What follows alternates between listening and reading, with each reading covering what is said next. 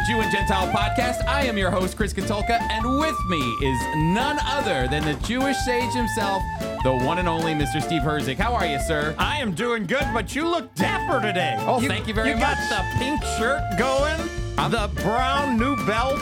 I'm I- doing the best I can. you are. I, I'm the schlep here. No uh, way, no I wear. way. I wear the same thing every, almost every day. No, you look fantastic. I, I am just, uh, I, I got to step up my game. Well, summer is coming. We're still in spring. Another week or so to go till summer. But you've got the summer going on with your clothes there. I always prefer summer than than spring and wi- oh winter. I can't stand winter. Once summer comes out, boom, I'm outside. you in the look sun. like you're ready for Florida. Uh, you are a Florida kind of guy. Well, as we're doing this, I'll be on my way to Florida. Actually, we're gonna be we're doing we're preempting our show here for our listeners. Um, but I'll be driving to Florida as you're listening to this podcast. Chris with his arm over the steering wheel, the kids on their iPads in the back of the of the whatever it is you're driving van anything SUV anything to hold six that people holds, in luggage. Yep, yep. Back in my day, we had the seat that fe- that face backwards. Yeah. So we had two of our kids in the back, and no one wanted to sit in that third seat. Oh, really? No one wanted to sit facing backwards? Uh, the first day I got the car, they did. After after one trip, they said, "I'm not going." Yeah, I'm done to-" with this. Yeah, I'm, I'm, I'm over this. Hey, I'm so glad that our listeners have tuned in. Thank you for being a part of the Jew and Gentile podcast. Hey, just a fresh reminder you can contact us at 424 444 1948. Leave us a text, shoot us a text. Steve, actually, we got a great text. One of our seven actually contacted I know. We have a great uh, listener here from the area code 864, which is in South Carolina. He's a Messianic Jewish believer. He listens to the podcast. He says he's a little behind, but he likes the Revelation pod- podcast we have going on right now. And he listens on iHeartRadio app. Uh, and so he says he's always a little bit behind, but hey, what? No problem. I Heart Radio. Somebody's listening to us on I Heart Radio. on the app, I think I guess we have our podcast on that app. Unbelievable. Steve, I'm glad that you're impressed. That's, I'm very I, I live to impress you, and that I've done it. I It's not a high standard. Well, let's, let's hey, you know what? The podcast is over. No, I'm joking. no, uh, but we have a great show for you. We are going to be talking about uh, the Jewish afterlife coming up in a moment. We've got some great news. We're going to be looking at Revelation uh, chapter 20 today. Oh, we've got some interesting music coming up. we have we've discovered some things you know i was thinking about revelation chapter 20 and i wanted to add something that's a little bit different so i so i was looking up music that kind of you know from the time of creation and it fell. Man sinned and things are tough. So because of my age i thought oh happy days are here again. So i looked it up asked you about it. Of course you never heard I of never the heard that song, no. and so I was looking on YouTube for different renditions, and I said, nah, this really isn't good. Although those of you old enough to remember Happy Days Are Here Again, it actually was written in 1929 when the Depression came along. So they're trying to find some upbeat kind of way. But anyway, we I checked out some other things and found something very interesting we'll be hearing. And It's yeah, totally watch- different from Happy Days Are Here. Let's it's just totally different from Happy Days Are Here Again. Uh, Steve, um, with our phone number, 424 444 1948, people can contact us. But you were wondering, actually, if our audience might be interested in something. well, you know, Chris, you and I have talked, mostly me. I want to get us mugs. I want to get us coffee mugs, the Jew and Gentile coffee mug. Uh, those of, of you who are able to watch us on YouTube, behind me and directly in front of Chris is a picture of uh, the Jew and Gentile, what we use as a promo for all seven of you who are listening. and we've talked about, oh, wouldn't it be cool to get a mug? And uh, one of our seven listeners, Patty, uh, I talked to her about it, and she said, I would buy one, and I'd buy one for each of my friends. Oh, now we're not loo- looking to make money. We, but we don't want to spend the money on the mugs and be and be stuck with whatever we order, well, and, and no one's ordering seven mugs will be very expensive. That's so- right. That's right. So what we decided since we got our 424-444-1948 text uh, vehicle to be able to communicate with us, We want to throw it out there. If you would be interest first interested in the idea, that's a good idea to have a Jew and a, the Jew and the Gentile podcast mug. If you're interested, and then would you buy one? Yeah, and it would also be a component to help support the Jew and Gentile podcast as well, and FOI Equip and all that we're doing in FOI Equip. So it's- Exactly. we've we've had this campaign going on for a long time between me and Steve. Steve wants it. He goes, "I want a mug on a mug." That's what he says. that's what I call it a mug on a mug. Steve wants a mug on a mug. So if you want a mug on a mug, let us know you're interested. Uh, 424 444 1948. Um, and uh, we'll get to work on it. We're doing our best. We're doing our best. Um, but uh, we'll, we'll see what we can do to make that possible. But text us. Let us know. Again, 424 444 1948. Steve, uh, Jewish afterlife. We've, we've, I mean, it- it's been astonishing to hear various perspectives uh, from one New Testament scholar Amy Jill Levine, whose mother passed away. And in that moment, she's a l- very liberal New Testament scholar. Um, probably doesn't believe a lot of anything about the New Testament. Not according to her husband. When we read that uh, little piece, he, he said, "You never talked about an afterlife," and she she said, uh, "For my mother, I have." It's exactly, Exactly. because she wants the hope of seeing her mother again. So like that, she switched on a dime. And then we heard about recr- uh, reincarnation. Yes. Um, we've uh, now just last week we heard about uh, resurrection, that which is a very bi- the, biblical view of the afterlife. Exactly. This this comes from Moment Magazine, and the title is "There Life After Death: Jewish Thinking on the Afterlife." And up above it says "Better Health for a Better World." there you go. Uh, well, here here is Joshua Cohn, who's the author of "Heaven of Others" and "Witz" W I T Z. And here's what he says. I think everybody thinks about it. That is the afterlife. The afterlife is the principal preoccupation of anyone who's going to die, regardless of religion. Judaism has never decided on a formal approach to the afterlife. It's never had a formal approach to eschatology either. What's going to happen at the end of the world? We're left with a typically practical or provisional interest in the world as it is, a regulation of the mundane, the here and now, rather than a pondering of the celestial. I've always felt the afterlife exists in relation to life in the same way literature exists in relation to life. It's an imaginary sphere in which one can play out one's fears, neuroses, desires, and pains, but it is still a terrain strictly for the living. Only the living can play or imagine or read. Once a man dies, his afterlife ceases to exist. Jews, if not Judaism, regard death as a great injustice. Everything I've re- uh, everything I've read tells me that Judaism is loath to encourage a positive view of the afterlife because it might encourage a more positive attitude toward death.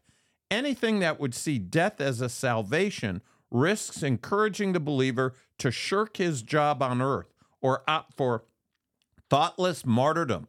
The classic refusal of salvation is the mourner's Kaddish, which says nothing about death or about life after death. I've always read the mourner's Kaddish as a unique provocation to God. Quote, magnified and sanctified is God, who brought us all here to the graveside to suffer, and yet who still hasn't offered any reward. It verges on gallows humor. I've never subscribed to the myth that the Kaddish can be used to spring one parents from purgatory. Hmm. It's merely a call to duty. I remember as a kid thinking, yes, yes, that's a very effective way of getting me to shul, That's interesting. synagogue. Yeah. It's very interesting. well, and it sounds like what that. Who is that again? What was that? His person's name is Joshua Cohn, author of Heaven of Others. You know what's interesting about that is he's he's saying that there is no doctrinal perspective on the afterlife in Judaism, which is patently false. Yeah, it's just not true. No, uh, uh, because Maimonides, the very famous Rambam, the 12th century Sephardic Jewish rabbi who is praised among all Jewish people, you'll find his photo and his painting in most synagogues. Uh, he wrote out the 13 principles, which is essentially the doctrinal statement of Judaism. And the last two principles have to do with the coming of the Messiah and the establishment of it and the resurrection of, uh, uh, of the body, which is the afterlife. And so there's always been a concept of the afterlife. It, biblically, there's been a concept of the afterlife in the Old Testament, and then that's what Rab, what, what Maimonides was doing was just building on that. So 100%. You go to Israel, you realize that there are actually some people buried at the Mount of Olives standing up. are there really? I, for- Yep. they're standing up, Because when the resurrection, not all of them, but some like of them. standing up underground, or they're yeah, in a. underground, so that when the resurrection comes, boom, they're first up. I like it like an elevator. Boom. hey, you the more time you spend with with the Lord, the better it is. So, boom, they're up. Was that in their will? Hey, don't bury me laying down. I want to be buried. I want to be ready to go. The po- the point is, he said, Got Air Jordans on. eschatology is a subject that a number of Jewish people hold. Um, it- remember, we said way at the beginning of this podcast, you get two of us together, you get three opinions, and then we agreed, hey, you get two Christians together, you could get more more than three Uh, yeah, opinions. that's not just a Jewish thing. Yeah, thing. it's not a Jewish thing, but definitely the idea of life after death. The Book of Daniel talks about it. There's hope in the Psalms. Mm-hmm. Uh, it- Ezekiel talks about a resurrection, even of Israel, that picture of Israel being resurrected. Exactly. So again, it's it's interesting uh, that look, Jewish people do celebrate life. There's no question about that. I often tell when I'm at a church and I I talk about sometimes the Jewish view of evangelicals. All you people talk about is death and dying and and uh, The and afterlife, The yeah. afterlife. What about living? And that's where you get l'chaim, we high life. Mm-hmm. Uh, and so I say to believe, especially as a Jewish person, to believe that Jesus is in fact the Messiah and the Savior brings two different uh, or opposing views and puts it marvelously together. So, yes, as a Jewish person, we celebrate life. You want to live life and embrace it. It's not a downer. I I've met some believers who this whole everything is bad. The world is ending. There's nothing good. Well, there's lots of good things. You have family, you celebrate things. There is joy, but there's also problems. And so we, those who believe that Jesus is the Savior, we can live on the earth and embrace the grace that He's given to each one of us, and then look forward to a future with Him forever. what a blessing. A hundred percent. It's just interesting to me to hear that individual say, "Ah, it's what you want." that's it to be." probably the way he said it. Eh, that- Yeah. That's typical. eh, forget about it. That's right. But that, it is interesting that he would claim that there is no there is no uh, biblical basis or or or a, a- doctrine to Jude. Well- But you know what? That comes as a result of you know one day we'll have to have a conversation with our audience about the differences of in Judaism. Um, when it comes to the the spheres of or the uh, the the um the, the different world view world views of Judaism from conservatism, orthodox to the more reformed and reconstructionist. So a reformed Jewish person definitely, or even reconstructionist, would have a a mindset that ah, maybe there's an afterlife, maybe there isn't. But the Bible says nothing about that. Well, you know, Chris, here's there's three words here that epitomize Western culture as uh, Joshua Cohen wrote this. I've always felt. There it is. He says, I've always felt the afterlife exists in relationship to life. Okay, you could feel that way all you want. Yeah. But if you did research, you'd realize that there are views of yes, there is eschatology, Jewish eschatology. Yes, there is an afterlife according to the Bible and rabbinic theology. So you you could reject that. We talk about that all the time. God has told us what to in the Old Testament, the Jewish people were supposed to be obedient. Yes, we will do this. And how long did it take? Well, we didn't really mean it.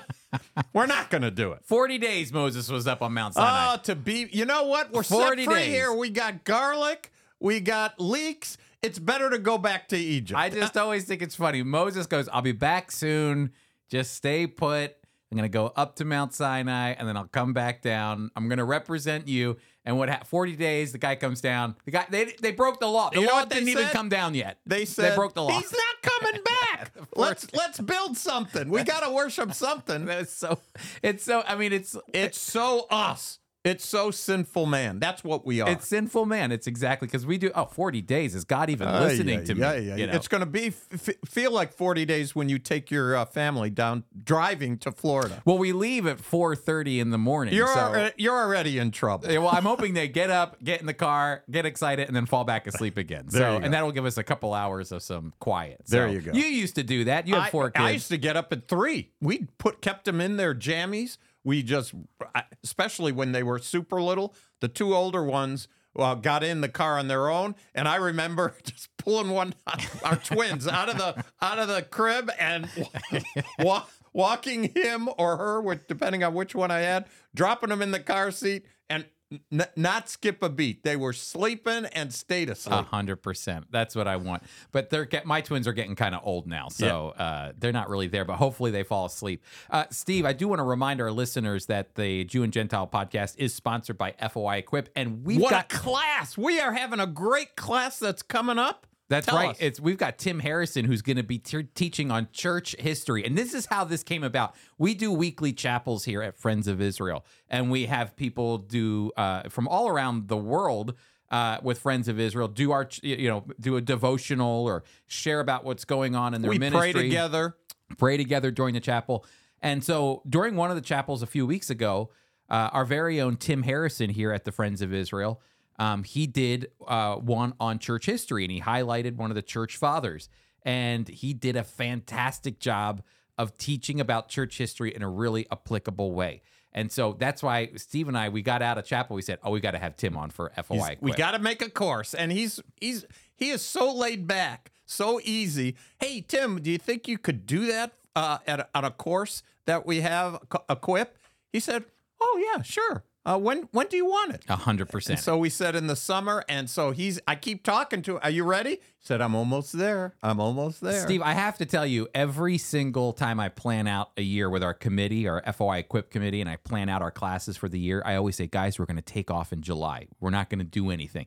And then within a few months, boom, July gets filled. It's a three week course. It starts July 6th. If you want to register for Tim Harrison's church history class to learn about some important figures in church history, remember, the church didn't just appear after the Reformation. The church didn't just appear in the last, uh, you know, hundred years. The church that you go to today stands on millennia of church history, uh, and God has preserved the gospel of the church. Uh, the gospel uh, to continue to flourish, to continue to bring people to faith in Him for thousands of years, and so it's important to understand where our history comes from. And You that's know, what Tim will be talking about. Uh, Tim Harrison is a Egyptologist.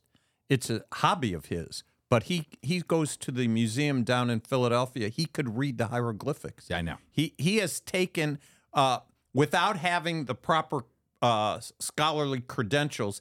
He has taken PhDs uh, to the museum and read the stuff, the hieroglyphics there, given them interesting information about Egypt and all that. And he just said, "Oh yeah, it's no big deal. It's just a little hobby of mine that I dabble in." Ay, ay, He ay. is a well. He also does trains. He does model trains as a hobby, and church history as a hobby. So there you go. You're an have, ama- he's an amazing guy. you're gonna have a great time with him. If you want to register for his class, be sure to go to foiequip.org. Steve, Revelation chapter twenty. We are getting so close. We are getting in a good place, and we're not playing that song "Happy Days Are Here Again," but they are. I think Adam uh, and Eve would be saying after. Do the, you want to sing it now? I mean, no, you can no, no, no, no, no. But uh, I was trying to think because think about it, Chris. Genesis chapter three, the earth is now because of what Adam and Eve did. The earth is moaning. Yeah. I mean, the, we just had uh, a, about a week ago. We had smoke from Canada Hey. here in New York. Looked like an orange blaze.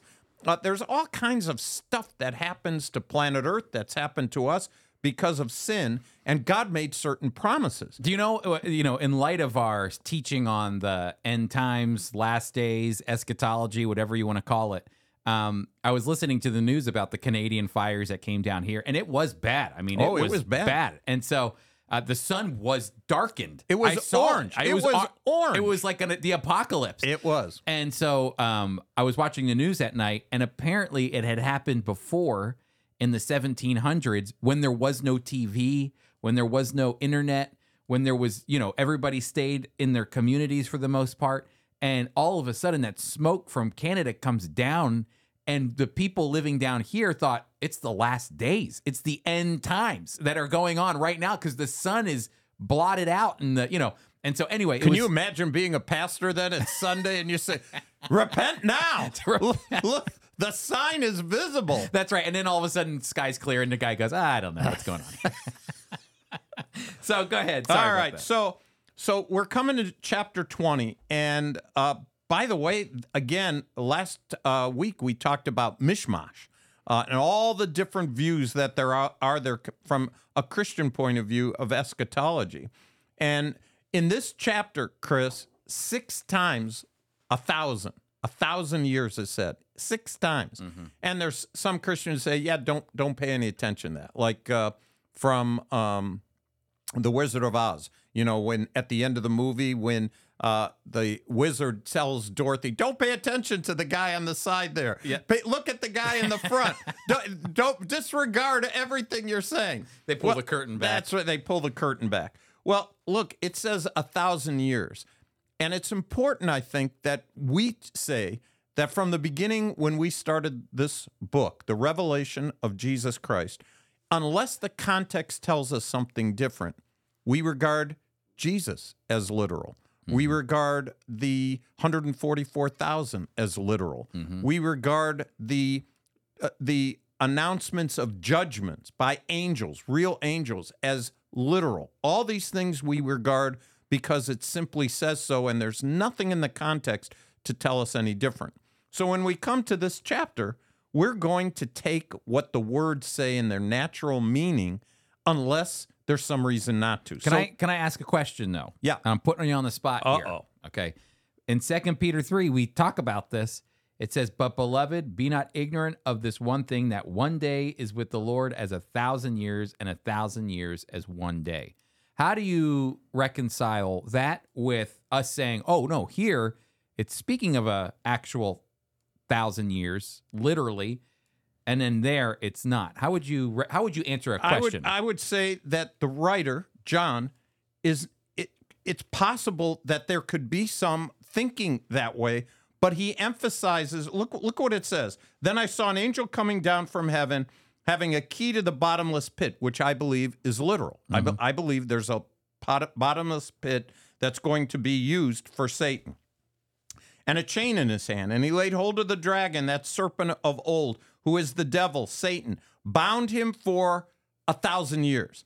The context there, it's not for a day. He's not binding him for a day. Mm-hmm. He's binding him for a specific time period. But goes on and cast him into the bottomless pit and shut him up and set a seal on him so that he should deceive the nations no more till the thousand years were finished. yeah.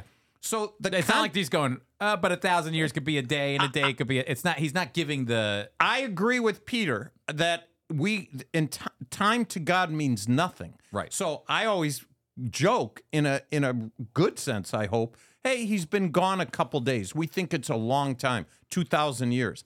Oh, he's been gone a couple days. To God, a thousand years is as a day, and a day is a thousand years. But in the context here, he's putting Satan. He's locking him up for a specific period of time. And he's letting us know the beginning of it and the end of it as well. Exactly, exactly. And so, but after these things, he must be released for a little while. Mm-hmm. So the whole context here is chronology because there's going to be things that happen during this thousand years. In fact, there's prophetic writings that tell us that there's going to be people who die during this period. But if they die at 100 years old, according to Isaiah 65, 100 years old, my mother is 99. And I'm telling you, in our culture, 99, we say, um, that's amazing. That's amazing. How how is that possible? And Isaiah's talking about somebody dies at 100. That's what did he do wrong? Yeah. he must have done so. He's judged by the man, by the king, Mm-hmm. the king, priest, savior, Jesus Christ, who who is absolutely just. And unless you're obedient, boom, he rules with a, a, a rod of iron.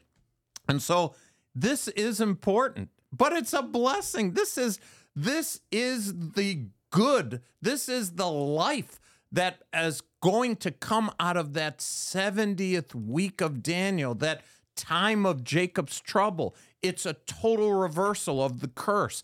And there's going to be blessing because God promised to one people, only one ethnic, literal nation was chosen Israel. Only one. And so the, this promise is going to them and the whole world. I'll bless them that bless thee, and the whole rest of the world and all the nations will be blessed because of God's blessing to Israel. It's interesting too that it says that uh, Satan is bound so that he doesn't deceive the nations. You know, it, that that's the specific term goyim to talk about the nation, not just Israel, but also the the nations as a whole. And so you're right, is that Satan's been attempting to deceive the nations.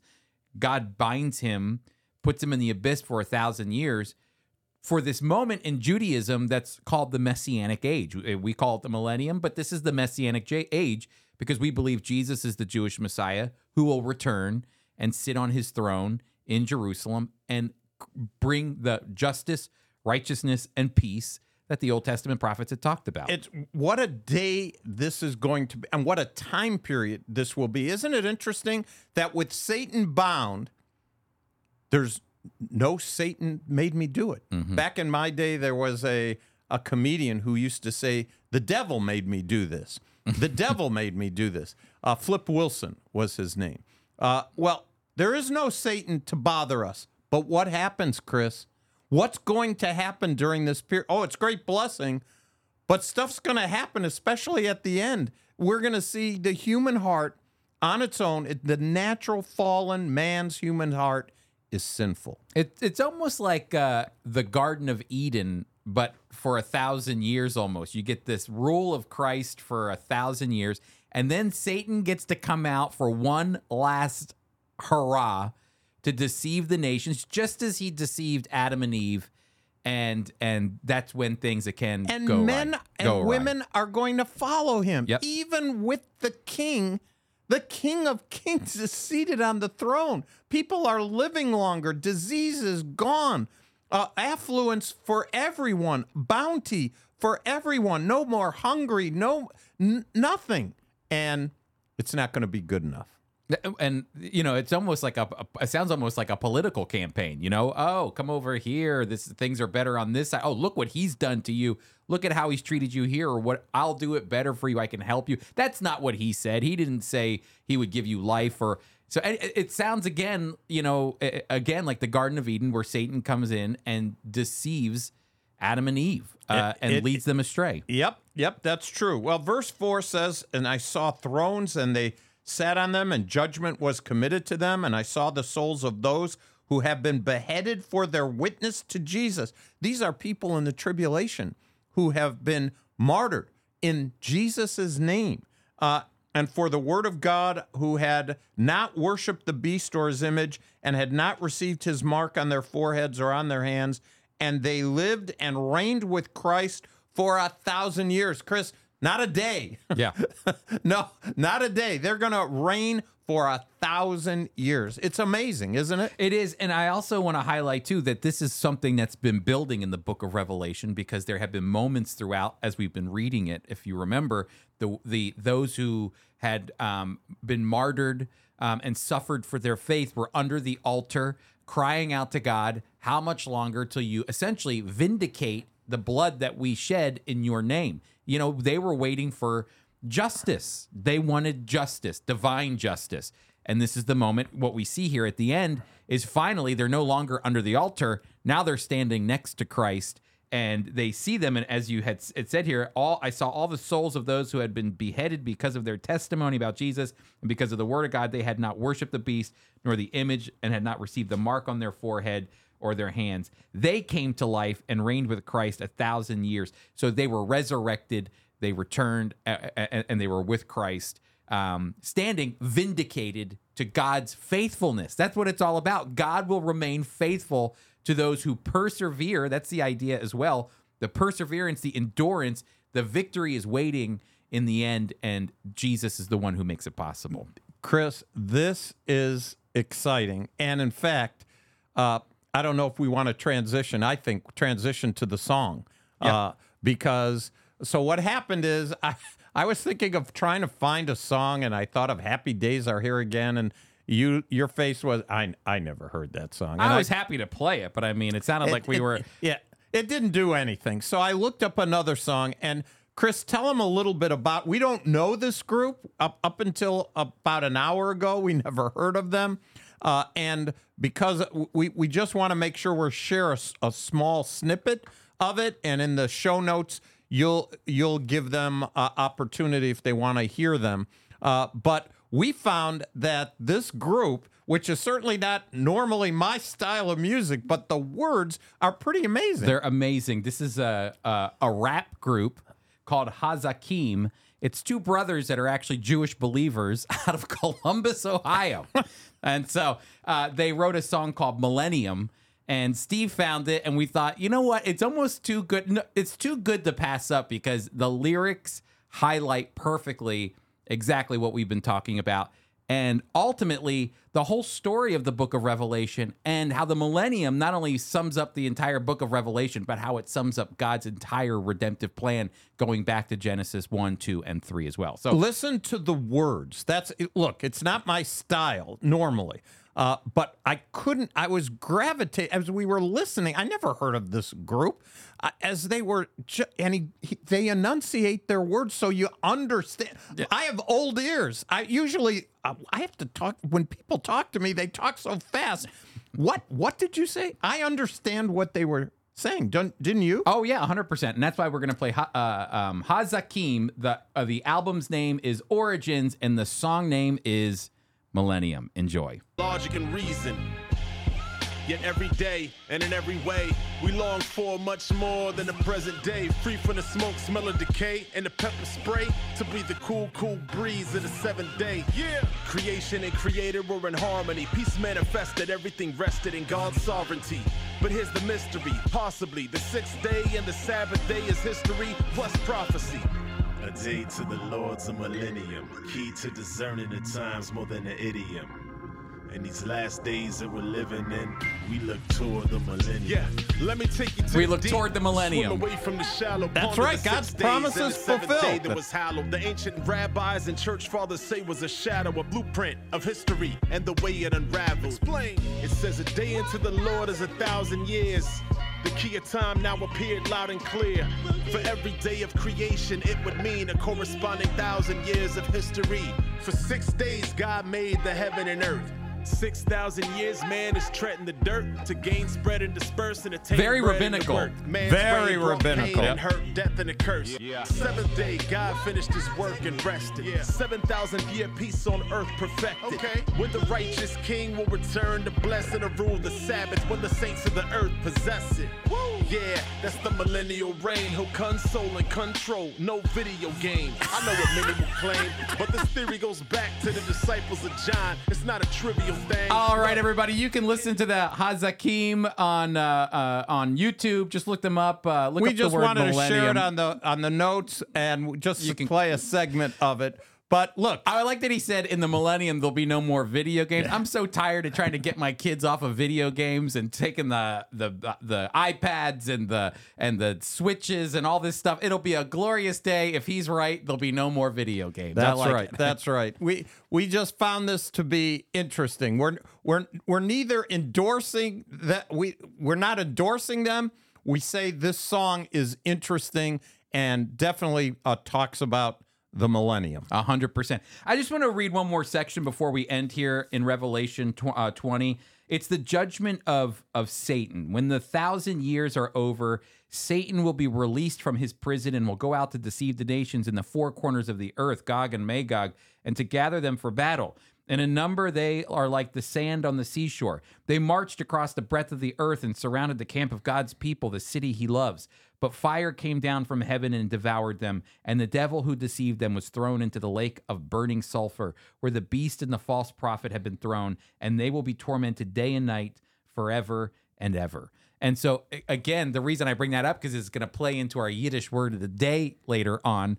But I wanted to make sure you hear how this occurs once and for all where Satan is thrown into the lake of fire, and along with the beast and the false prophet, and to be tormented for uh, for day and night forever and ever. You know, I remember the passage, uh, the the the passage, Steve, um, in the Gospels where the demons they know who Jesus is, and they're frightened almost at the idea of being sent to the abyss. This is the same abyss that we see Satan being thrown into uh, because it's the origins of of of, of where Satan's coming from. Jesus, God is sending him back down there and locking it for good and ending it once and for all. And that's when we see a turn away from the millennium uh, millennial kingdom, and we're going to begin to see a turn into the eternal state. Uh, what a, that's amazing. It's just amazing. God's going to fulfill his promises to Israel, and then a whole new chapter is going to happen. The eternal state, the new Jerusalem, a new heaven, and a new earth.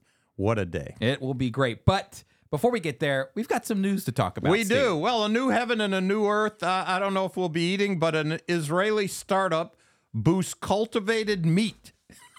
cultivated meat with 3D printing. Yeah, how? What in the world? I don't even. I saw a picture of it because it's a the deep tech startup Steakholder Foods used select a, a selection of curated stem cells in its bio ink. Ay, I don't to offer a range of cultivated meat products. That's It developed unique software that allows for more complex and accurate 3D printing, which means that almost any kind of meat can be printed with extreme preci- precision. I saw a picture of it and it looks like a T-bone. Is that right? I, I'll tell you something. It, soon enough, you're gonna come home and you'll say, "Alice, is uh, dinner almost printed?" at, Chris, at the bottom, Steakholder Foods was founded in 2019 and based in Rehovot. That's right. Rehovot? That's we where- we know people who live in Rehovot. That's right, because our Origins and Hesed teams go to Rehovot to do uh, volunteer work at Kaplan Medical Center. So for all of our friends, Hi, you're uh, going to go to the hospital and they're going to give you 3D printed meat. that's right. That we do serve in the kitchen at the hospital. So maybe one day we'll be waiting for the printed meat to come out Uh, Wait, or whatever. my printer is out. No food. That's right. That's when our volunteers step in and refill the ink. Okay. All so right. anyway, well, Chris, you got a news item that I, as I read it, I this is so amazing. This actually involves archaeology. It involves DNA, actual getting DNA of things that lived a long time ago, and they scraped the DNA. Tell us what is this? This comes from Israel 365 News. And again, a big shout out to our listener, Alan Holtby, who sent us this. That's how I, I got it. I actually, when I go to set up the, the uh, podcast, I'll go, ah, I got to go. I'll just look up Alan's name to look for news and boom. I'll, so, Alan, thank you again. Uh, but uh, he sent this article Biblical era uh, yeast lets home brewers make biblical beer. I didn't even know there was biblical beer. biblical beer. Beer has been around for a long time. I know that they have found, um, you know, in Egypt, they have uh, found the breweries or however they're brewing beer. So it's been around for thousands and thousands of years. But what's different this time, Steve, is that archaeology uh, archaeologists have found Philistine yeast that was discovered at Tel Safi excavation that some believe was the ancient Philistine city of Gat that dates back to 900 BC. Um, and pretty soon, the, the archaeologists, uh, or I guess scientists, have taken this yeast that they found at Tel Safi and they've duplicated it. And now they're selling it to people who make beer at home. So now you can make biblical beer. In 2019, researchers succeeded in isolating six strains of yeast taken from nanopores. I don't even know what a nanopore is. I don't even. Uh, found on 21 potsherds excavated from four different sites in Israel that had once held beer or wine. It sounds like they had the taps or whatever. Six. Oh, we got what flavor do you want? We got six different And whatever. let's go get some nanopores. anyway, I don't drink myself, but I found this article absolutely amazing that they're reintroducing a beer type that was during the ancient uh, Israelites. You know, this whole uh, archaeology is just it blows my mind because I guess the image is that you just go down there, you dig around, you find things, blah blah blah. But they're doing so much more. Like here, th- that they duplicated the yeast from thousands of years ago, so that you can taste what beer was like thousands of years ago. They did the same thing with um with uh, the Judean date palm seed that they found uh, uh, uh, many many years ago. All of the date palms uh, were torn down, I believe, by the Romans. Um, and so Israel didn't have any original date palms. And so they imported them from Iraq. So the date palms that you see if you ever travel to Israel with us are Iraqi date palms. Until archaeologists found a date palm seed, they find a lot of them in the Masada excavations. And they took that, uh, scientists took that date palm and they brought it back to life. It was a 2,000 year old date palm seed from, uh, seed from Herod's Masada. And they brought it back to life. It's the first Judean uh, uh, date palm in 2,000 years. That's mind blowing. And then they also found excrement from a human, I believe, and they were able to go in there and find out. Be careful here, Chris. Too much information. Well, that's that's right. They found out he had IBS. No, I'm no, they found out what he was what he was eating and the types of um, bacteria that were in the gut and things. I'm going, what in the world? You know, so it's beyond just simply going, oh, here's a pottery shard, here's a coin, here's this ancient civilization. It's going down even to what they were eating, what kind of things were in their gut, what kind of beer they were drinking, all of it. It's amazing. You could go to a restaurant in Israel in the future and say, I'll have that 3D pattern uh, steak along with the ancient uh, beer to wash it down. That's right. Oh, and I'd like to follow that with some uh, Judean date palms, please. Thank you. there you go. So anyway, that is all something interesting. If you want to drink something from Israel, that's biblical beer. If you want to eat something, that's going to be the cultivated meat with a 3D printer. Steve, but you've got some more serious news Yeah, to this talk is about. this is kind of sad, uh, discouraging. Uh, those are of uh, our friends in Canada.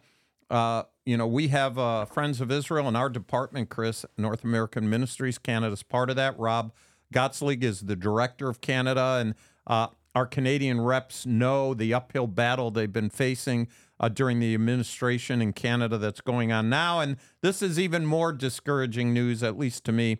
The headline is from uh, Israel 365. Uh, oh, no, this is from Jerusalem. This is Jerusalem Post. Po- Jerusalem Post, sorry. Jerusalem Post Jewish anti Israel conference sparks controversy in Canada. There's a group called Jewish Voices. That sounds good, but all the speakers that they brought are anti Israel speakers. And they uh, promote BDS, uh, boycotts, divestments, and sh- sanctions. They have controversial speakers. Uh, yeah, Omar Barghouti. who is the co-founder of the BDS movement. Uh, this group was founded in 2008, uh, emerged with the support of the United Church of Canada, which provided financial backing for the conference that led to its establishment. The organization collaborates with Jewish Voice for Peace, JVP, its American counterpart, uh, which challenged the International Holocaust Remembrance Alliance. This whole thing, Chris, is it just an anti-Semitic? It's anti-Semitism. It's anti-Israel. It's anti-Semitism, uh, and it's being promoted. And it's just a sad day. But for our listeners, help me. This is a Jewish organization. It is though, a Jewish organization. that's promoting an anti-Israel sentiment. It's the Independent Jewish Voices, and I've seen this before in person. Uh, Many many years ago, uh, when I was living in Dallas, I flew up here for a Sabeel conference. I remember you wrote about that in the magazine. Yeah, in Israel, Israel- My Glory. A hundred percent. And um, when when uh, I was here, when I was here, and I, uh, Sabeel is a Palestinian liberation theology proponent uh, that's headed by uh, at least I think he still could be doing it, but his name is Naim Ateek, and he's a, a, a pastor um, from the from the Palestinian territories, I think from Bethlehem.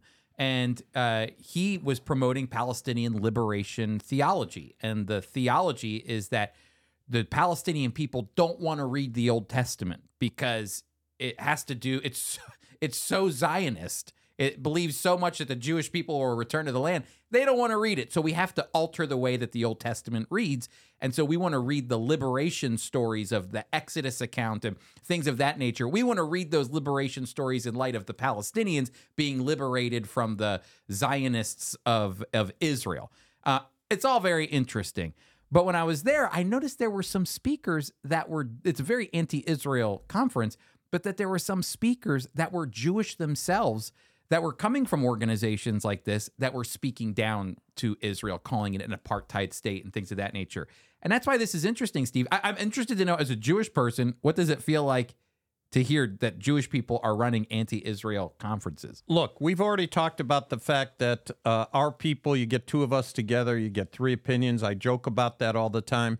Look, in Israel itself, when they built the Knesset, when they designed it, they set a whole section just for people who protest, who disagree. There's stuff going on in Israel. It is a democracy. Eh, they allow for other views. And in fact, in the Knesset, there are Arab Arab uh, reps who denounce Israel.